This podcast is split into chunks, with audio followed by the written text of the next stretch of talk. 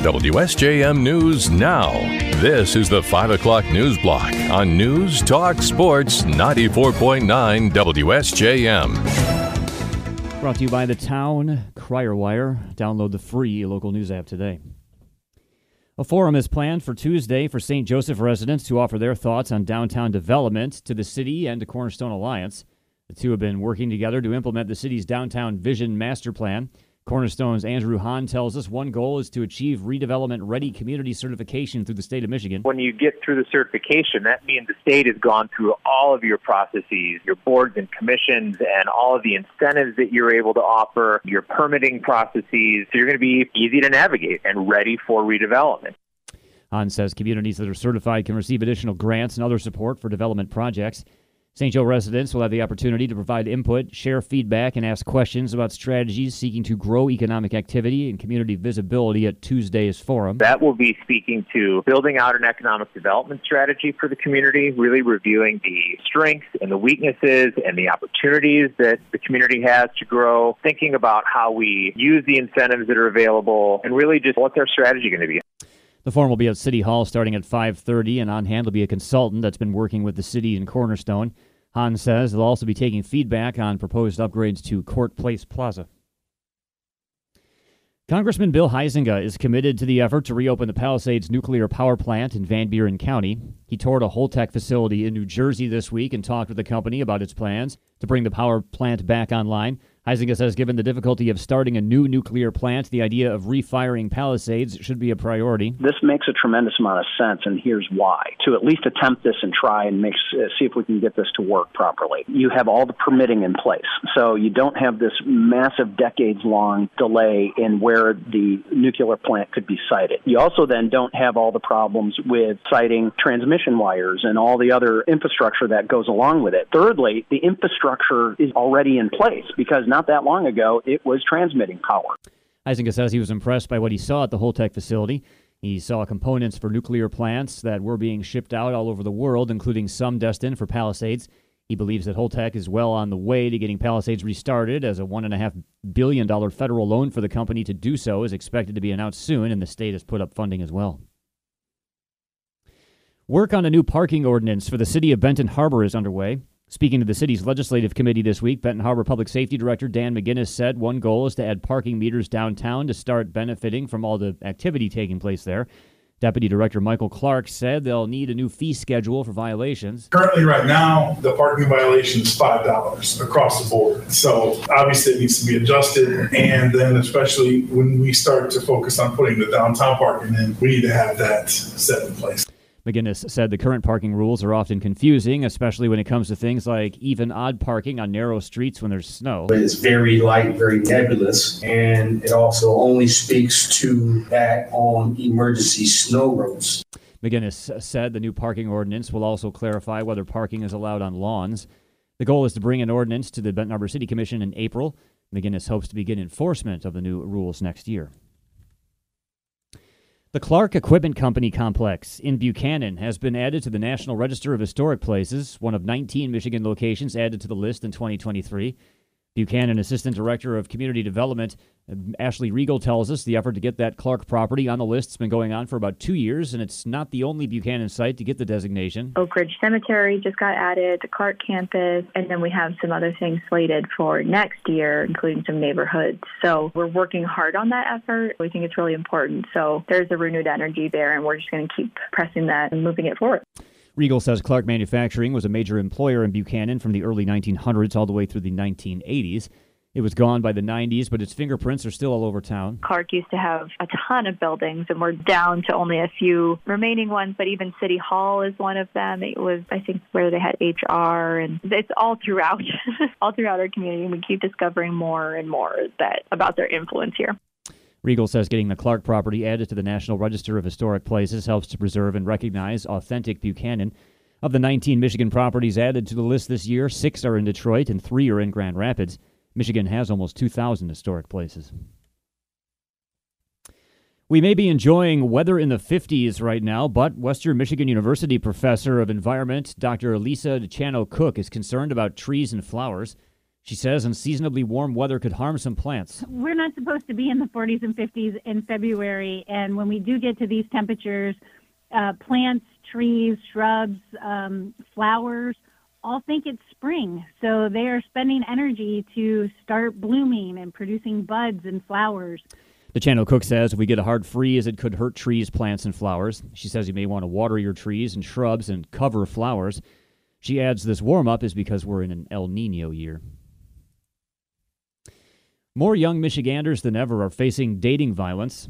State Representative Jamie Thompson of Brownstown says 19% of teens experience physical or sexual dating violence, while 65% report being psychologically abused. She says social media and the ability to track someone's location on their phone are contributing to the rise. Unhealthy control, jealousy, putting them down, lowering their self worth, not allowing them to be with their friends, wanting the location on their phone. There's so much going on, and I believe that a lot of times there are parents that aren't aware. This is an issue personal for Thompson. Her 24 year old daughter, a mother of three, died in 2021 due to a motorcycle crash caused by an abusive partner.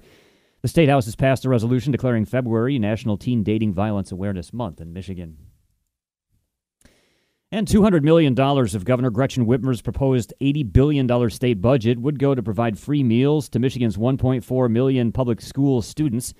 Michigan Department of Agriculture and Rural Development Director Tim Boring says that would be good for kids and farmers in Michigan. This kind of work to, to improve educational access for young kids, uh, really crucial. Um, the continued support of, of breakfast and lunch in schools. It's important for kids and, and the cost for families of, of sending kids off to school. Um, but it's also important demand for Michigan agricultural products that are used to feed kids.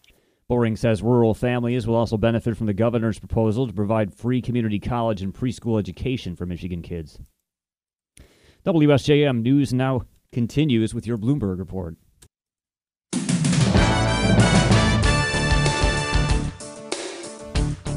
WSJM News now continues. Former President Trump's legal team says it will appeal a decision by a federal appeals court that ruled Trump does not have immunity from prosecution. The D.C. Circuit Court of Appeals has said presidents are not above the law. The ruling was related to the federal election interference case against Trump that was brought by special counsel Jack Smith. Here's ABC's Rick Klein with more. The case that could be before the Supreme Court soon of his sweeping claims of uh, of presidential immunity from uh, prosecution against anything he did while president. Uh, that would cover all of the actions on and around January 6th while he was still president, uh, and it would make that part of the special counsel's uh, investigation into him essentially go away. Uh, that has now been decided by a by a panel of circuit court judges this week that kind of t- picked apart every single argument that the Trump team put forward. but if it goes to the full circuit court and the Supreme Court, uh, that could be far more consequential. After winning Nevada's Republican caucuses late Thursday night, former President Trump is heading to Pennsylvania for a speech before going to the National Rifle Association. Trump will headline the NRA's Presidential Forum, which is being held as part of the Great American Outdoor Show in Harrisburg. Pennsylvania is expected to be a critical swing state in November. Trump had no competition in Nevada after Nikki Haley, his latest remaining major rival, chose to skip the state's caucuses in favor of taking part in an earlier primary that offered no delegates.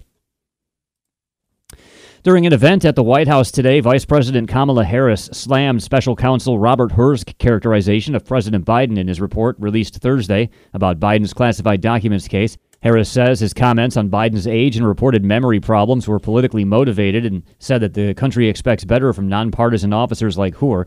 More from ABC's Karen Travers. Vice President Harris, a former prosecutor, strongly criticized the report from special counsel Robert Hur. The comments that were made by that prosecutor, gratuitous, inaccurate, and inappropriate. The report described the president's recollection as painfully slow and his memory hazy. The way that the president's demeanor in that report was characterized could not be more wrong on the facts and clearly politically motivated. Karen Travers, ABC News, the White House.